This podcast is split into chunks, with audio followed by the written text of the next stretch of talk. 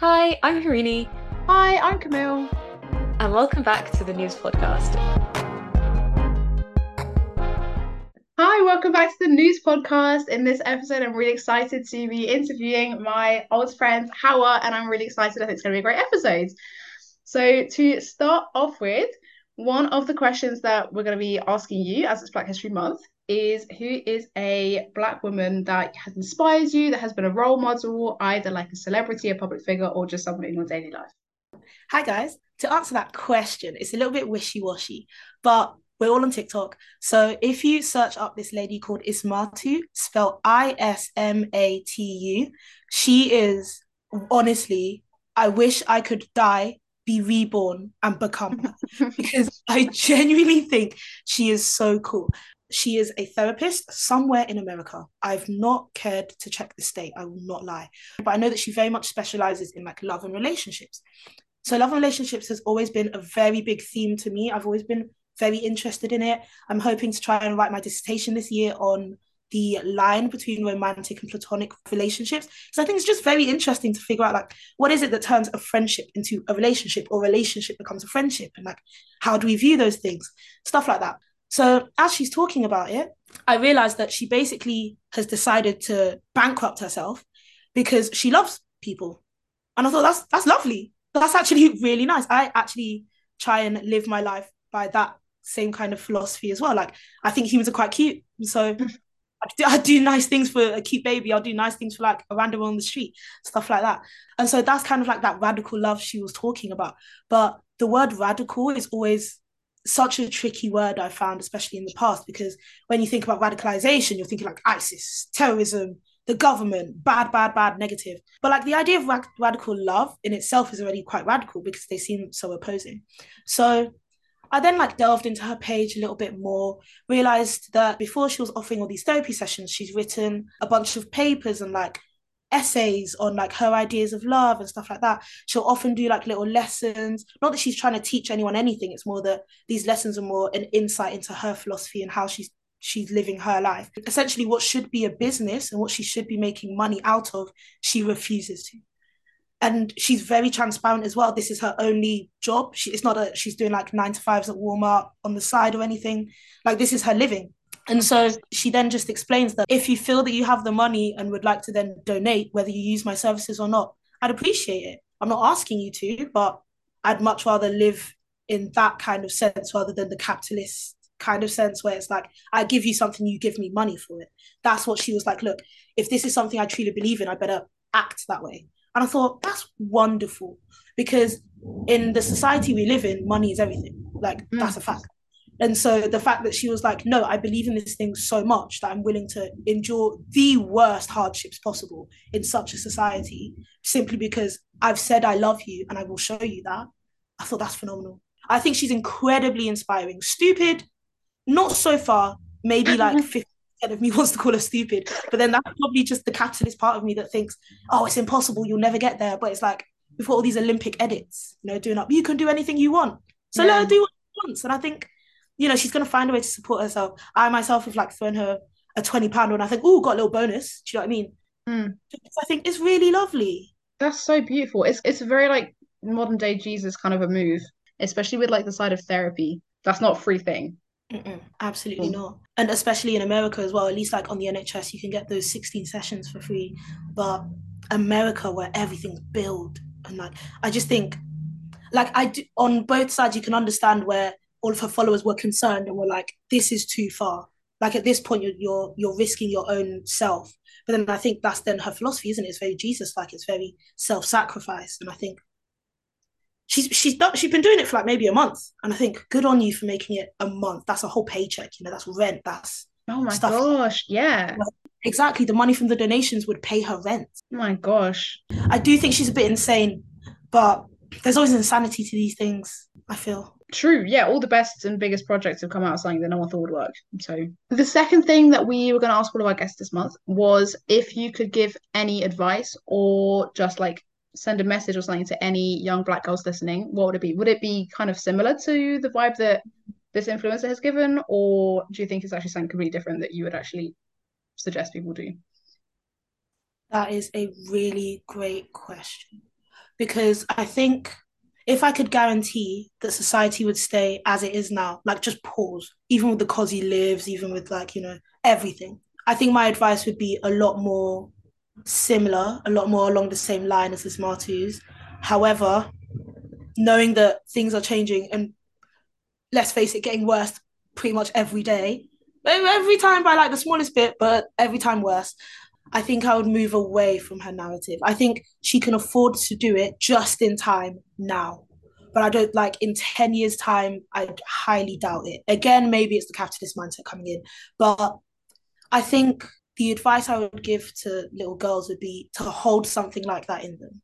I think it's a certain kind of light that sits in everyone that you can just hold on to. I think it's things like these boxes we create, like the reason I'm so interested in the romantic versus the platonic, because for so long society sees them as a box. Whereas I think early on for me, I very much unsubscribed to those boxes and I really didn't like them. They made me uncomfy, and that's why I want to know everything about them now. I think I've gotten much more used to living my life as a spider web and so all of my relationships, none of my relationships have a term fixed to any of them. They're just a spider web where I'm in the center and the people I meet, the people I relate to, you know, end up calling friends, lovers, teachers, professors, stuff like that. But like even bus drivers, we just have a relation to each other. So like my relation with the bus driver is that, you know, they let me on the bus, they drove the bus, I got off the bus, they were my transportation transportation for the day. And that's lovely. I then it when you then have that mindset, you have to respect that person as a person, if that makes sense, rather than thinking, oh, this person's job is a bus driver, put them in the box of bus driver, and then look like what's written on the side of the box to figure out how you treat that person. Because the one fact that will never change, that person could one day wake up and be a CEO because that Bitcoin, I don't know, went up, stuff like that. But what didn't change whilst that job changed is that they were a person. I think it's just a better mindset to think these are people. How would I want to treat a person? Rather than how would I treat a person in this box. The other day, someone came and asked me for £10. We're barely friends like that. But when he texted me, I was like, yeah, absolutely. Just come downstairs and I'll I'll give that to you because he's a person. You know, he's talking about, oh, my electric went out. I don't want to be thinking, oh, maybe you're lying. Maybe you just need money off me. Ew. Ew, ew, ew. I feel like that poisons my mindset personally. And so I just think when you do good things, they come back to you whole rat race kind of idea, I'm totally, totally separated from. It never clicked for me, it never will. And so from standing on the outside, there were many, many times, as a little girl especially, all these people are really good at organizing. All these people are really good at getting ahead in life. All these people know exactly what they want to do in life. I've never known what I want to do. And to this day, even in uni, I'm still thinking, oh, what am I going to do next year? But I'd much rather just know that every day I woke up, helped someone out, got helped out, and had a good day. That is so beautiful. And I totally agree. I feel like what you were describing is a little light inside of you. I think it's so mm-hmm. underrated for sure. Just being a nice person. I think my final little lesson to the little girls: don't be scared to be the only one standing there, because mm. if you're if you're very much happy to stand there wherever you are, stand ten toes down entirely, and just do whatever feels right, do whatever feels good to you. It, it, you don't have to. It's like it's like when people realize you can go to the cinema alone. You can just do whatever you like. Whatever you don't have to do it holding hands with other people. But the more you go out there and you stand in those positions where you find you you believe that there's no one there, the more you'll find people who actually think exactly that way with you. But I agree. You're never by yourself. Like just because it feels like you are, the fact that you're speaking will mean that other people know that they're not by themselves and then they'll come and mm-hmm. join you. But like there needs to be someone there so I agree with mm. you. I think that's good advice. What I did think was interesting when you were talking about being kind to other people and how like it doesn't take anything out of you. I feel like that's really interesting because I feel like first of all, I agree with you, and I definitely think that it's under prioritized to just be a good person first, and then mm. the rest will fall into place. Will make that work. But I agree with you that like your morality should come first. I feel like what a lot of other women say though is that there is a lot of onus on women and especially women of color to constantly be looking after other people and that it actually does take things out of them eventually. Do you agree with that? Do you think that's something that is the case? How do you reconcile the two? Which is a difficult question. No one knows the answer. Let me just start by saying like there is the correct answer. Phenomenal. To be honest, as a black woman, that question is every second. It's genuinely just a lived experience.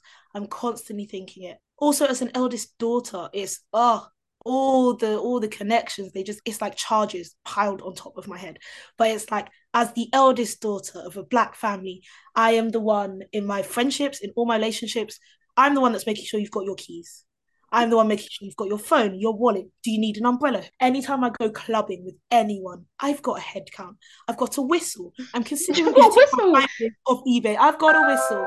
I bring oh sorry, I bring my little whistle out. It she lives in my purse. I don't know where my purse is, somewhere in the room, and I uh, blow it. And everyone knows that if you do not come to the whistle within two minutes, you're left.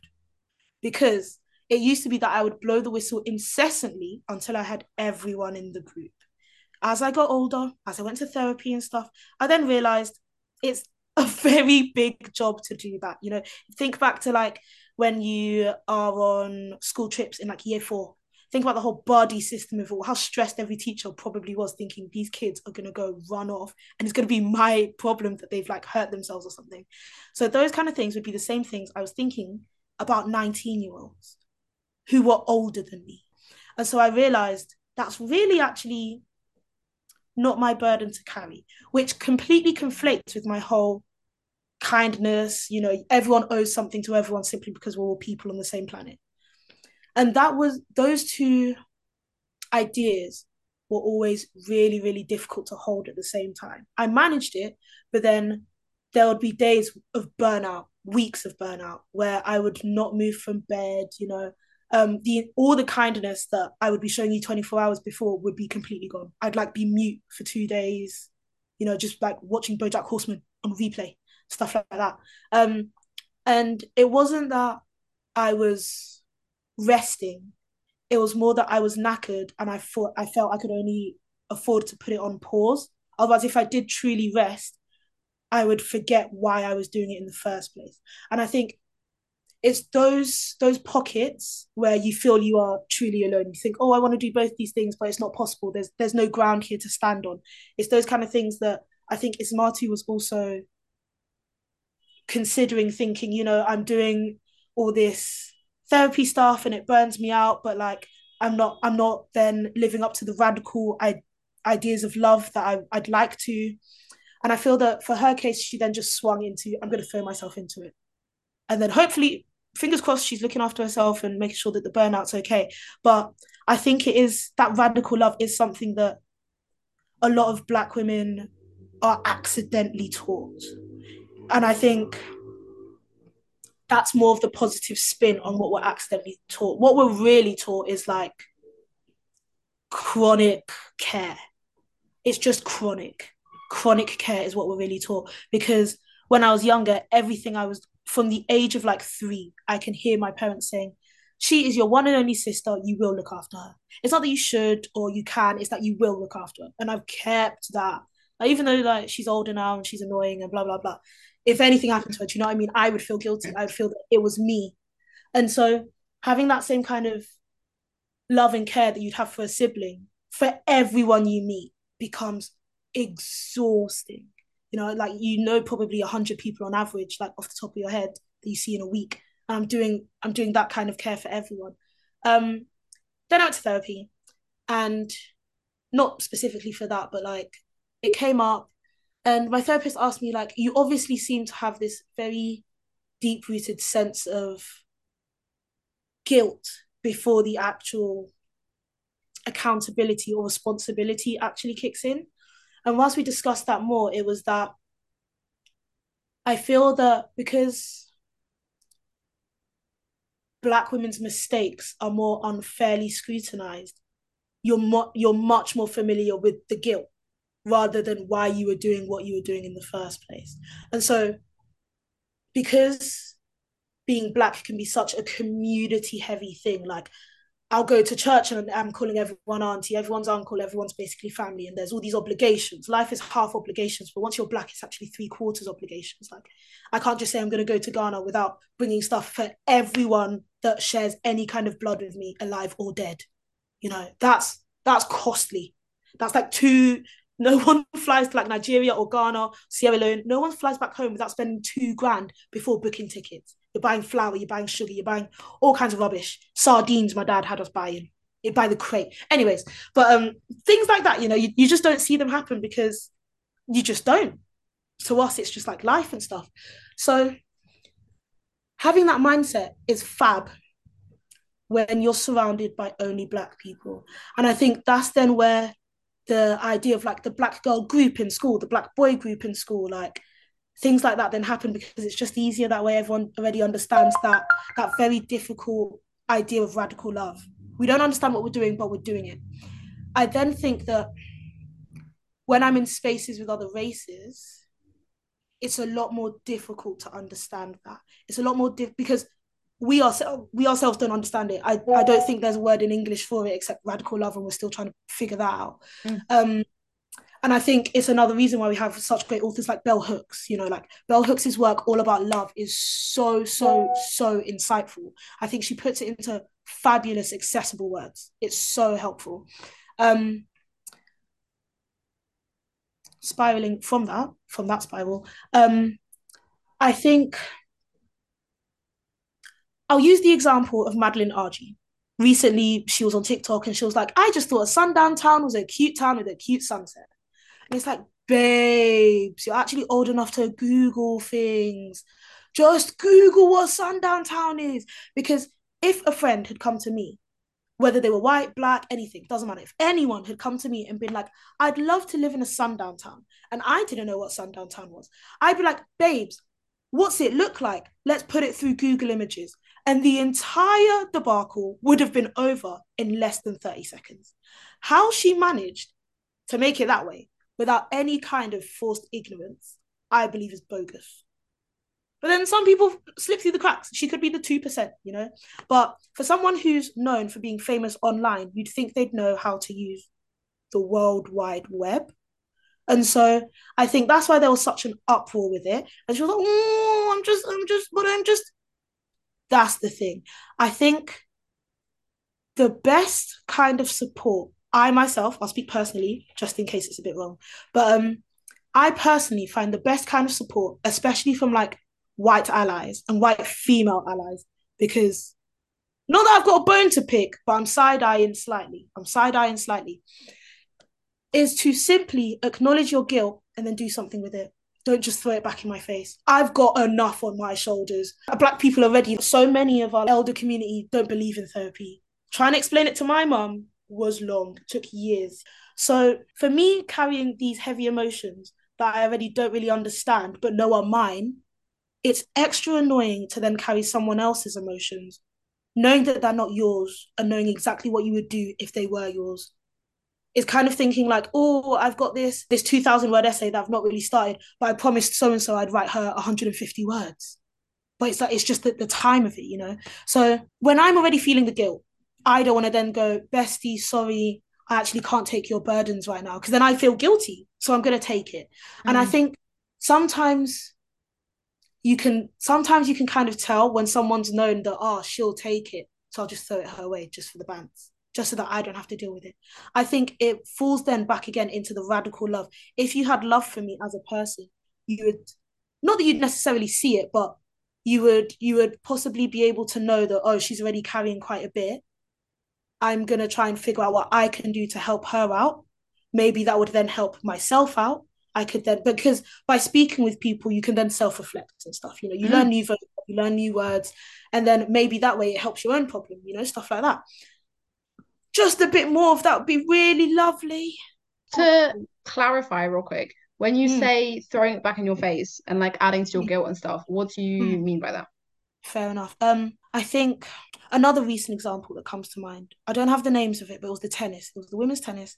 Black lady, quite young, who had just like won some some kind of massive tennis event or something, or a very massive match, and her opponent was a white woman, and the white woman in the press conference was uh pulled up on some kind of bad sportsmanship she'd done, and then immediately she started crying, and it was like. Mm, mm she just like she just really starts breaking down and she's like oh i just feel this and that and mm, mm, i need a tissue wow wow wow and so then the media then did the classic thing of hey um miss miss black lady who is who's just won this thing sorry we don't actually have time to do celebration for you. We'd actually much rather speak to you about how the person you've just beat fair and square despite you know the disadvantages she tried to give you is crying. How do yeah. you feel that she's crying. And it's like, oh. now I feel a bit guilty because I'm pushed into a corner. I could either be the bad person and be like, who cares? I won. Let's talk about that. Everyone else gets to talk about how they won. Or I could be what's expected and be like, oh, she's crying. Is she okay? Because already then you've got the intersection of women as well, because women are supposed mm. to be mm. caregivers. So if you're a woman that doesn't care another woman's crying, what's wrong with you? Men, no one's gonna ask, no one's gonna ask oh, for sure. Man, are you sad yeah. about the white man crying? The white man's not even allowed to cry, you know? very different playing fields and all of that. And I think it gets so exhausting thinking about your every move and every decision because you almost have to second guess them all. Because mm. I can't like got into such a habit in year one of uni, just clapping every now and then and going, the white man did a great job. Because it's foolproof. The whole thing is fab. There's barely any cracks. Because every day I wake up and like, let's say I got a really good opportunity. I feel like for other women, they'd be like, oh, great. But for me, I go, great. Oh, wait, was it because I'm black? Ooh, was it because I'm a woman? Is it the right thing to do for everyone? that I accept it because I'm a black, because I'm woman. Already with so many questions, constantly it's like, ooh, ooh, ooh, constantly stuck in this back and forth. To then have another plate spinning of someone else's emotions, someone else I can't actually fully control. Because if you want to give me control, give me full control. Give me access to everything you've got. If I tell you what to do, if I advise you, you better follow it. Like your life depends on it. But what happens very often is that what you said is dismissed that tears are wiped and everything's fine now. I'm extra knackered because I've lost quite a bit of energy. You move on with your day, and then I continue going with all the all the other stuff. So I think it then adds on top with the whole parentified thing because it feels like a mother who's got a million and one things to do, but it's like the kids come and been like, "Oh, mom, sorry, I've got food tech tomorrow. Do we have? Oh, don't give me another task." You know, yeah. it's genuinely, it's genuinely that feeling for me anyway, is that feeling of, oh you know, my sisters, my sister smashed the glass and gone, Hawa, don't tell mum, but ah, you've given me more things to worry about whilst I'm already very worried. And so I think that's what I'm getting back at the throwing back in the face. Not more, not in a derogatory like attack kind of way, but you realize you're doing it. And I think it's so helpful when you just get a genuine apology things like that. Because already it feels like we're fighting so many battles just to keep that. We're already fighting for the black men. They don't want to fight for us. There's all that to consider as well. And then there's the like, like the other, there's the whole hair of it all. Like, you know, white women getting braids and da da da. Me, if I see a white woman with braids, I don't say anything because your hair's gonna fall out. And I don't want your hair to fall out. But you didn't listen in the beginning. You didn't listen when I told you not to get it. So I've stopped talking you know? And then now I've got friends doing up. what do I do with my hair? Shave it. You're bald now. Sorry. Sorry, you're bald now. There was a lovely girl on TikTok who had put a bunch of charms in her hair, and she was like, I call this charmed braided hair. And everyone went, babes, my grandma's got the same hair as you. It's this it's been done before. That girl did a fantastic thing that day because within 30 minutes, she refused to take down the video and instead put up a new one saying, I have taken it out. The second I saw a bunch of comments and stuff, it obviously red flags, red signals for me. Researched more into all the terms people were throwing at me. I genuinely didn't know. I'm very sorry. Like, genuine apology. Won't happen again. Thank you. Everyone went, oh, that's lovely. Because I don't feel heavier after that interaction. She felt heavy because she had her guilt. And then she did something with that guilt rather than, oh, I'm so sad, I'm crying on the internet because, oh, I've got all these emotions and I don't know what to do with them. Because you know that women are going to see that and then feel some kind of responsible. And I think it's such a sneaky thing you see, especially with like the whole Karens and all of that. Um, I already don't like the term Karens, but I think if we gave it more language. But you know, you know what I'm talking about, like women like that, um, especially in America as well. They they really understand how to weaponize it, but then are forcefully ignorant of what they're doing. Because I I feel like as a white ally, you should think to yourself before any interaction that could go south at all. If I if I had made a mistake, let's go with the example of like my sister smashing a glass and coming to make it my problem. She's my sister, so she can do that, I guess. But I wouldn't, I wouldn't, I'd hope not to expect it from someone else, you know, for like mm. random. So let's say a fully grown woman at the bar I work at has smashed her glass of beer, her pint of beer. Don't cry about the spill. come over to me and let me know, I'm really sorry, I've just smashed a glass. If you know anything about the industry, ask me for some blue roll so you can mop it up whilst I go and get a broom, you know, because I'll happily help you. You've come to me, I work there, you've come to me, you've let me know, you've smashed the glass. That's technically my responsibility to look after. But don't fully burden me. That was a bad example because it is fully my responsibility. They pay me to do that. However, um, it's more like let's say you've you've mucked up with a friend. It's always friendships actually. I've had a lot of friendships where like two white girls were angry at each other and I was the mediator. What did I have to do with it? Because it sounds like an A and B conversation, so I should see myself out. But instead, you've inserted me. Instead of coming to me and being like, oh, I just feel like she hates me because X, Y, and Z and this and that. What am I going to do with that information? Because if I now go tell her, you could turn around and be like, I told you that in confidence. It doesn't make any sense. Mm. So the thing to do is for you, with your big emotions, to figure them out for yourself. Try and sort it out yourself first if you think you can. Give yourself genuinely five extra minutes with it and be brutally honest with yourself about whatever the situation is anything. I genuinely think any situation, anyone, give yourself five minutes to sit there and think about it. Because Romeo and Juliet would have lived happily ever after if Romeo had just cried over her dead body for three more minutes. And that's something I live my life by. Thank you so much for listening this week. If you enjoyed this episode or you would like to appear on one, we would absolutely love to hear from you. You can email us at admin at nouslondon.co.uk or more likely you can DM us on our Instagram at nous underscore LDN. And all of these episodes are available to listen to on every single streaming platform out there or can be found along with our blog, our gallery, and our hype page on www.nouslondon.co.uk. Have a good week.